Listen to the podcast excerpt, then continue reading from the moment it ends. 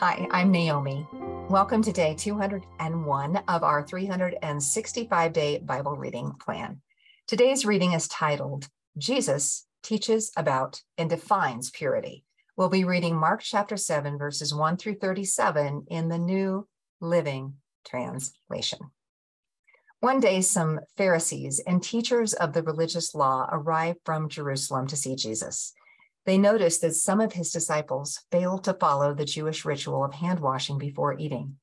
The Jews, especially the Pharisees, do not eat until they have poured water over their cupped hands, as required by their ancient traditions. Similarly, they don't eat anything from the market until they immerse their hands in water. This is but one of many traditions they have clung to, such as their ceremonial washing of cups, pitchers, and kettles. So the Pharisees and teachers of religious law asked him, Why don't your disciples follow our age old tradition? They eat without first performing the hand washing ceremony. Jesus replied, You hypocrites. Isaiah was right when he prophesied about you, for he wrote, These people honor me with their lips, but their hearts are far from me. Their worship is a farce, for they teach man made ideas as commands from God for you ignore God's law and substitute your own tradition. Then he said, You skillfully sidestep God's law in order to hold on to your own tradition. For instance, Moses gave you this law from God honor your father and mother, and anyone who speaks disrespectfully of father or mother must be put to death.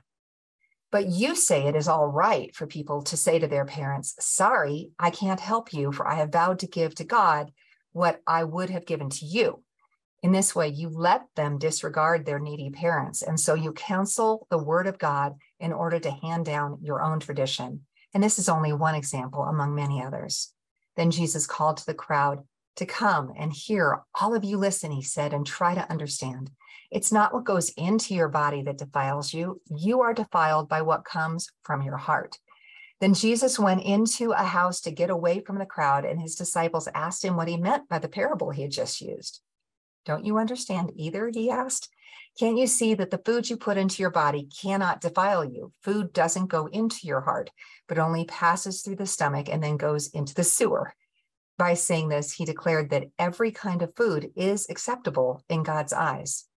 And then he added, It is what comes from inside that defiles you. For from within, out of a person's heart, comes evil thoughts, sexual immorality, theft, murder, adultery, greed, wickedness, deceit, lustful desires, envy, slander, pride, and foolishness. All these vile things come from within. They are what defile you. Then Jesus left Galilee and went north to the region of Tyre. He didn't want anyone to know which house he was staying in, but he couldn't keep it a secret. Right away, a woman who had heard about him came and fell at his feet her little girl was possessed by an evil spirit, and she begged him to cast out the demon from her daughter. Since she was a Gentile born in Syrian Phoenicia, Jesus told her, First, I should feed the children, my own family, the Jews. It isn't right to take food from the children and throw it to the dogs. She replied, That's true, Lord, but even the dogs under the table are allowed to eat the scraps from the children's plates. Good answer, he said. Now go home, for the demon has left your daughter. And when she arrived home, she found her little girl lying quietly in bed, and the demon was gone. Jesus left Tyre and went up to Sidon before going back to the Sea of Galilee and the region of the Ten Towns. A deaf man with a speech impediment who was brought to him, and the people begged Jesus to lay hands on the man to heal him. Jesus led him away from the crowd so they could be alone. He put his fingers into the man's ears, then spitting on his own fingers, he touched the man's tongue. Looking up to the heaven, he sighed and said, Ephphatha, which means be opened. Instantly, the man could hear perfectly, and his tongue was freed so he could speak plainly. Jesus told the crowd not to tell anyone, but the more he told them not to, the more they spread the news. They were completely amazed and said again and again, Everything he does is wonderful. He even makes the deaf to hear and gives speech to those who cannot speak. Thanks for joining us for today's reading. And remember, everyone has an invitation to sit at Jesus' table. We hope you'll find your story and purpose in God's story.